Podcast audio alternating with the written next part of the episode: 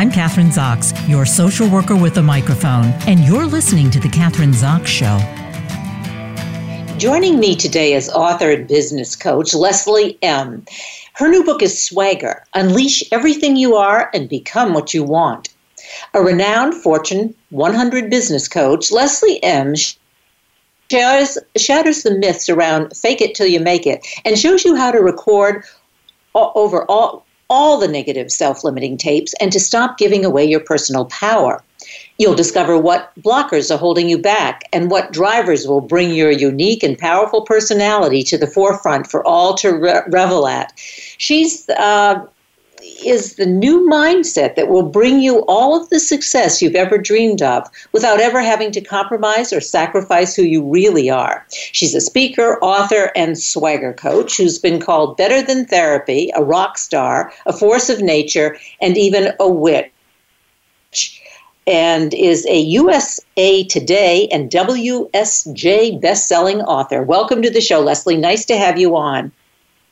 Hey, Kathryn, thanks so much for having me. It's my pleasure. Well, are you going to be able, how are you going to be able to do all of this for us? Because. Oh, girl, um, I can do I it all. That, you can do it all? Okay, that's great. And I know you've worked with all these Fortune 500 companies and you've turned their leadership and the people who work for them around. So tell us how that could, you know, how do we do it? Well, I mean, you know, like anything in this in this life, it takes work, takes some courage, but I think most importantly, you need to understand what's holding you back. Because I, let me start by defining what swagger means to me, because I'm not talking about that that arrogant, show off, peacocky, in your face kind of thing that people usually associate with the word swagger. I've redefined it as the ability to manifest who you really are and hold on to it in the face of all of that psychological crap that's going to come for it, regardless of the situation or environment. So it means you show up with one face, one truth, one heart, no matter what's going on around you, no matter who you're with, and no matter what challenges you're facing.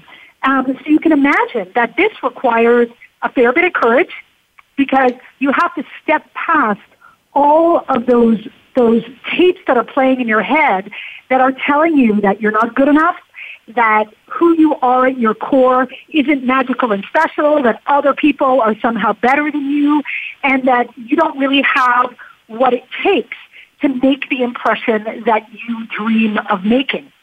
Leslie, so like can anything, we put I mean, can we put this in a context? Like, let's put, you know, okay, we are we're not going to take all the crap from everybody. They tell us we're not good enough, we can't do it, you shouldn't do it, don't do it. Okay, put it in a well, you can put it in in a business context or with family or wherever. But so, what do we do when we we say we want to uh, go to graduate school and your family says no, you can't do that. Uh, it's you're not smart enough. You don't have enough money. Start with that.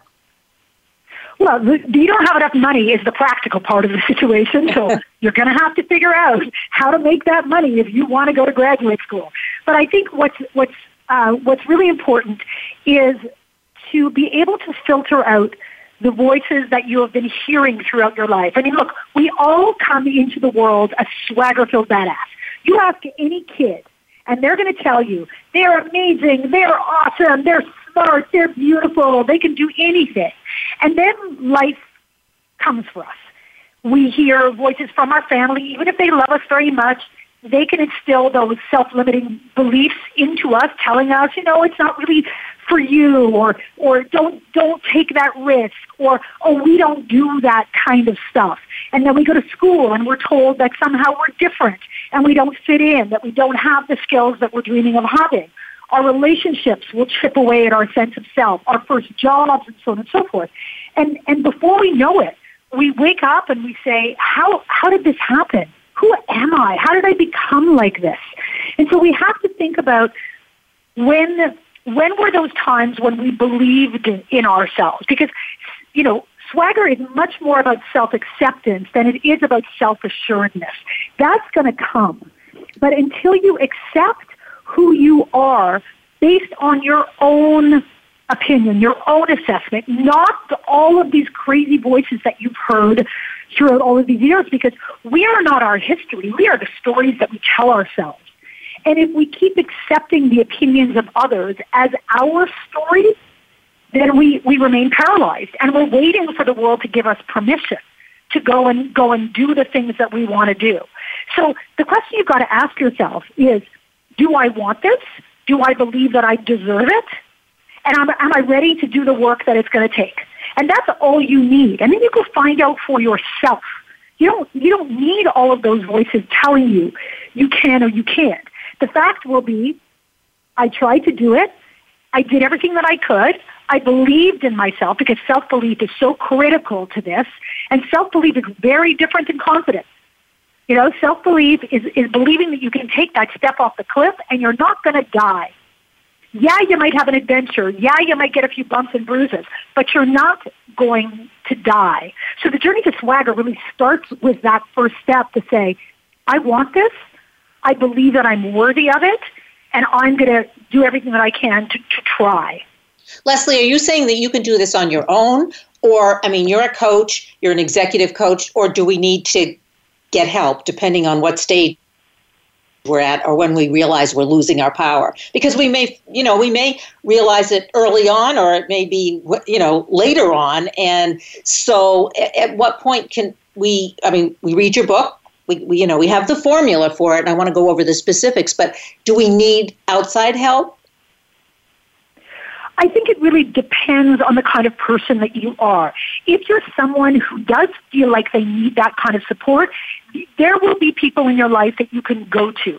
The people who are, I call them the swagger lovers, the people who have known you for a long time and who you trust and who you've been able to show who you really are to and they've accepted you and supported you and loved you.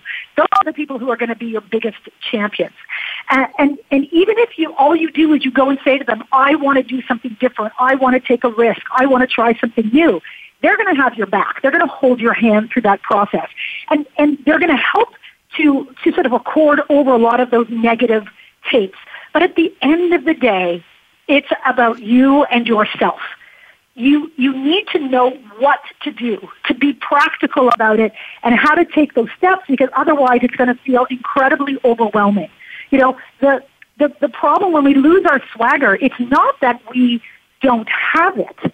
It's that it's become trapped inside of us, blocked by all of these psychological mindsets.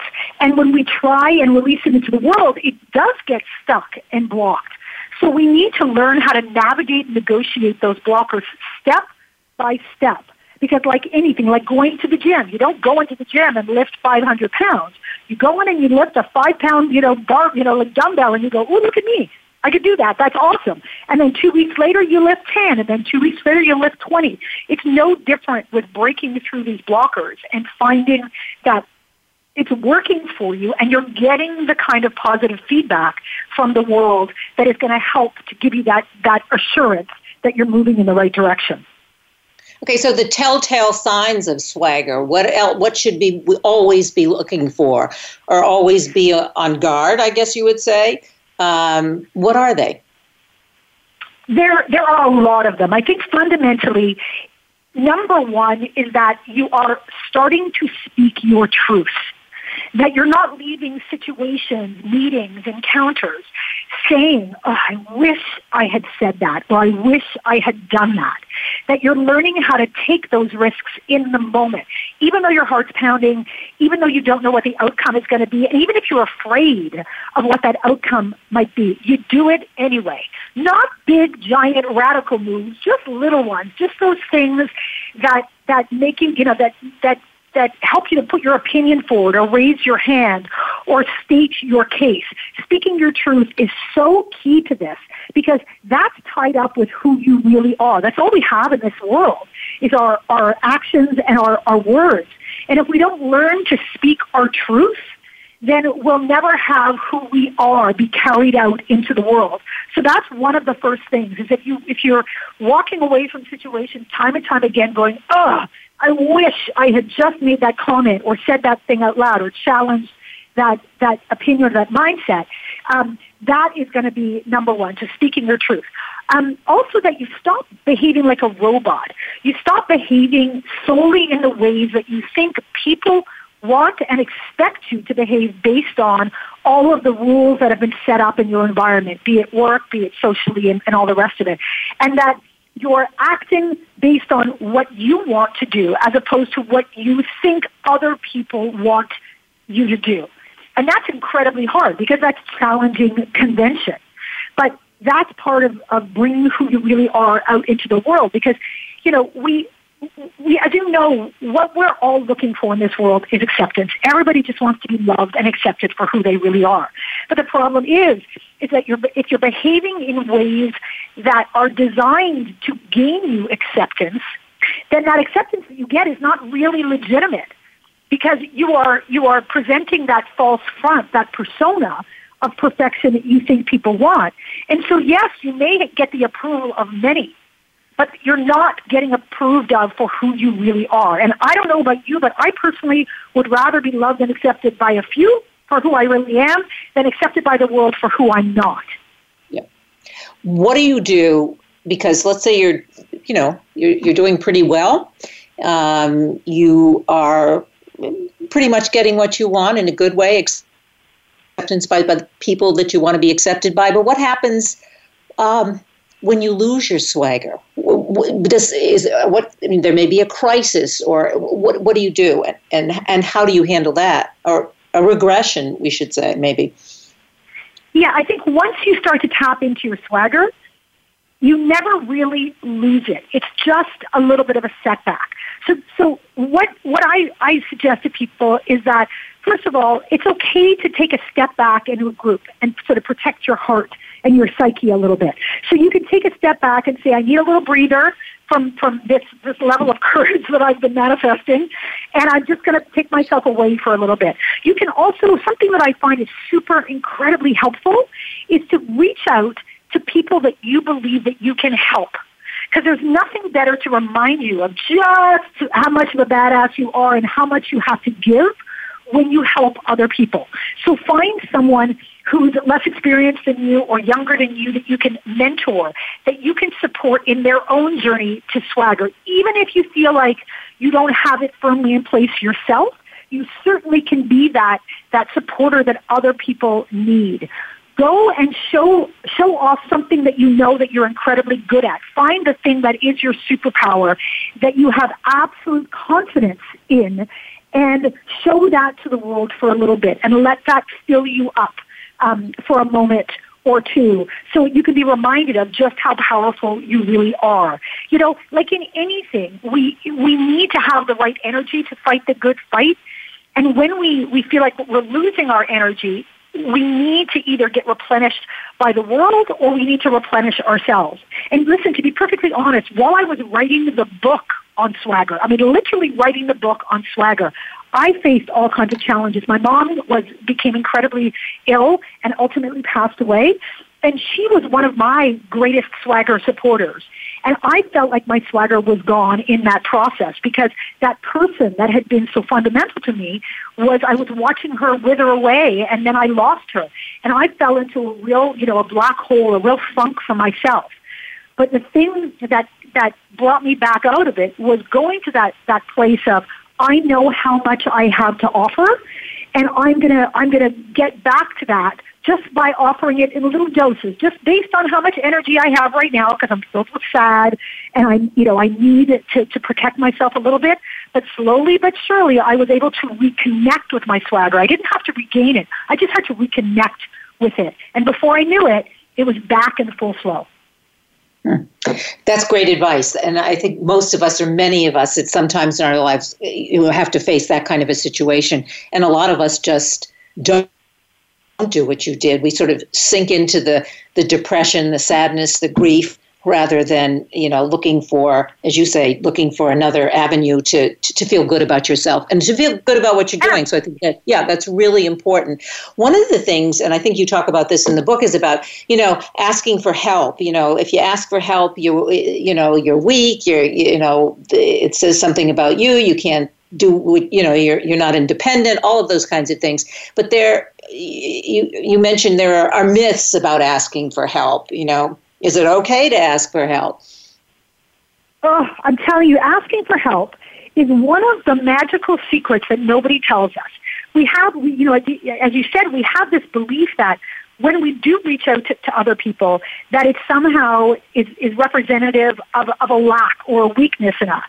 But what I've learned is that, first of all, when you ask other people for help, it makes them feel really good because it makes them feel like they have something magical and special that they can offer you. And when you do that for other people, they are so happy to do that for you because it reminds them of their own swagger.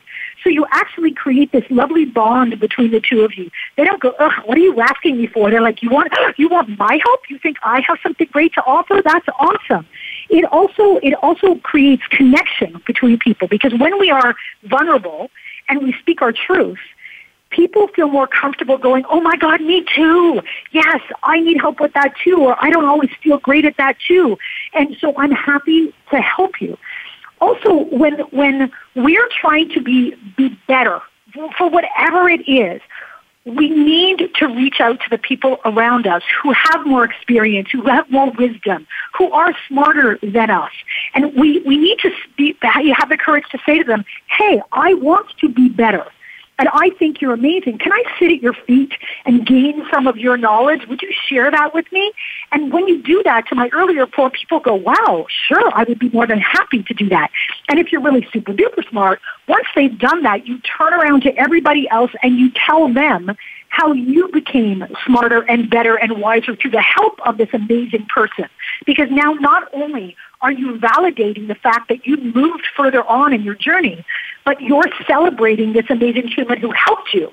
And then everybody else wants to help you because they want to be celebrated in the same way. And I, I think to, um, you know, again, when I went through this, this process of writing the book, I had to ask a lot of people for help. I had to ask for endorsements. I had to ask people to share their platforms with me. I had to do, you know, PR and all of that stuff. And I was blown away by the fundamental generosity of human beings. And I think we underestimate that, that we all know that we are interconnected in that need for help and support. And when we have the courage to ask each other, we become part of that fabric.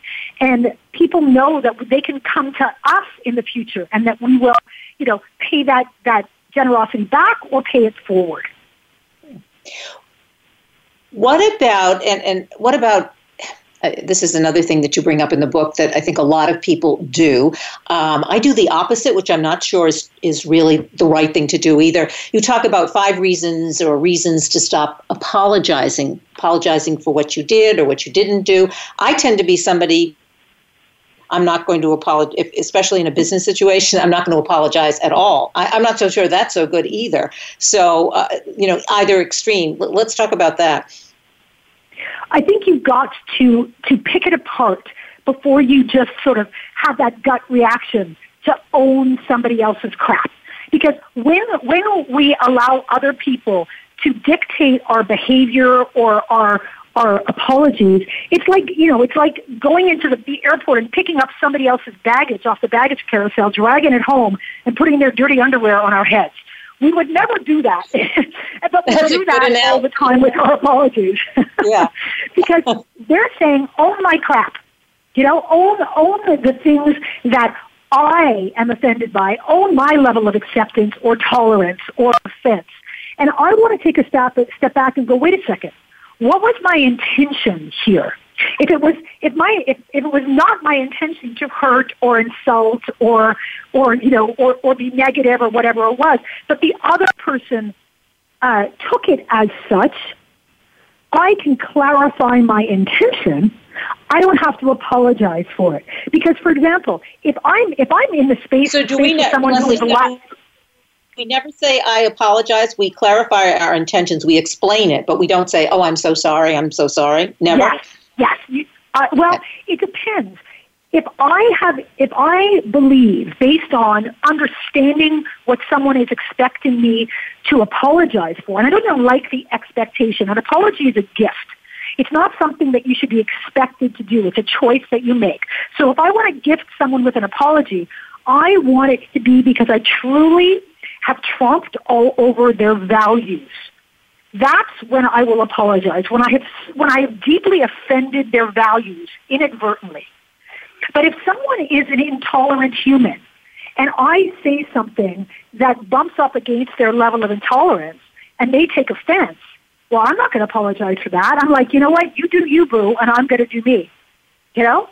And yeah. so I, I will say my intention here was to help you to understand that there are other perspectives in the world. But I'm not going to apologize that you didn't like it because then I'm owning your damage, and I'm not going to own anybody's damage except my own. I'm going to own my own damage, but not for anybody else's. Also, if you're apologizing left, right, and center for everybody else's crap, it doesn't really count for much when you really do want to apologize, when it really is heartfelt and meaningful. Because you've just been giving away your power left, right, and center to anybody who comes looking for it, you know, brokering for an apology, as opposed to saying, you know what, I'm going to apologize when it really counts. So when I say it, people know just how sincere and genuine that apology is. It's a, it could be a power play. Can you give us an example? An give us an example, like yeah, well, say give us a, an example of when you had to apologize and the stakes were high, but uh, you know, kind of in a I'm describing as a high stakes situation. Like you felt like you needed to apologize to that person. You know, I, when I when I wanted to apologize. Let me let me think of something. Yeah. Um, Want yeah.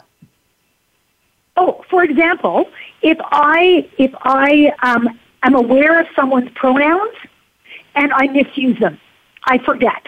I apologize because I own that.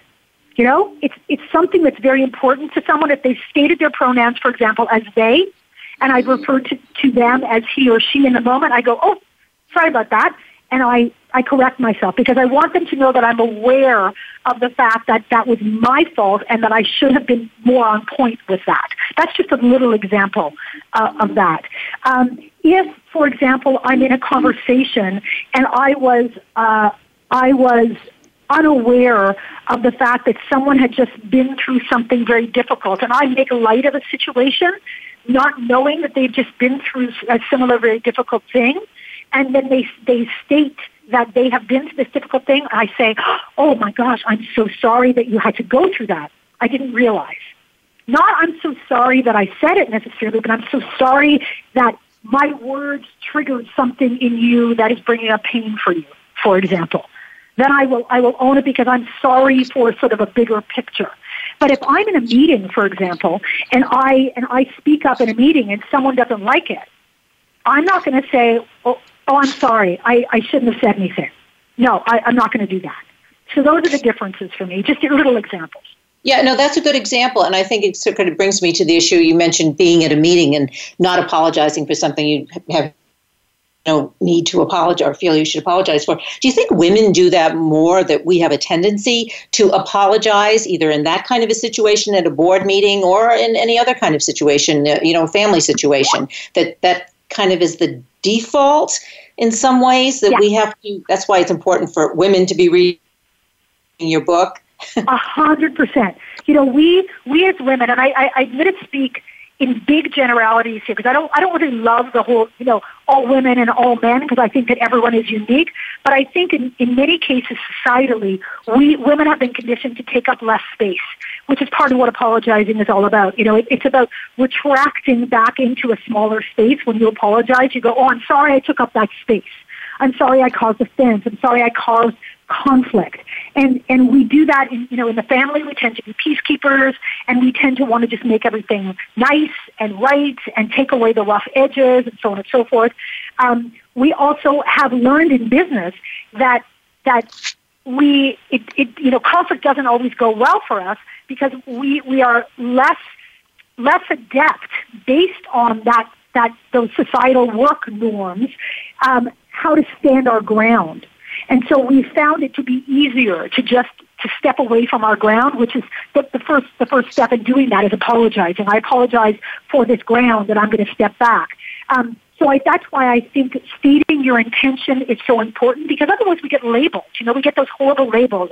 She's an aggressor. She's a biatch. She's a this. Yeah. She's a she's aggressive. She's all of that stuff. But if you very calmly state your intention, then people kind of go, they, they're taken aback because they can't, they can't argue with your intention.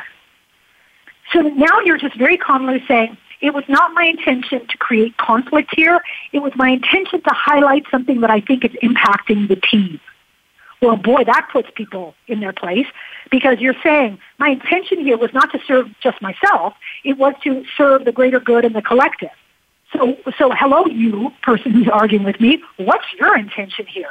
Because it sounds like it's about you wanting to claim your space and wanting to make yourself look good. So, what's your intention here?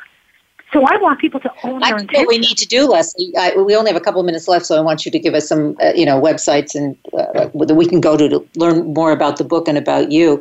I think we need to take your book into the boardroom with us and refer to page whatever when this happens, because the way it sounds simple the way you say it and so practical i mean you know so i'm going to say easy to do and uh, obviously what we should be doing so anyway um, Swagger is the title of the book, and um, un- unleash everything you are and become what you want. And I've been talking to the author, Leslie M. Um, so, website and or websites to go to. You can you can find me and what I do at leslieehm.com. It's L E S L I E E H M.com. You can check out swaggerthebook.com or for sure come and play with me on Instagram at Leslie M Speaks because I love having fun with everything. I don't take myself too seriously, although I take the work that I do really seriously. So I like to I like to have a lot of fun on social. So please do come and play with me. Great, great talking to you today. Great advice. Thank you, Kathryn. Enjoy the rest of the book. Yep, you too. I'm Kathryn Zox, your social worker with a microphone, and you've been listening to The Kathryn Zox Show.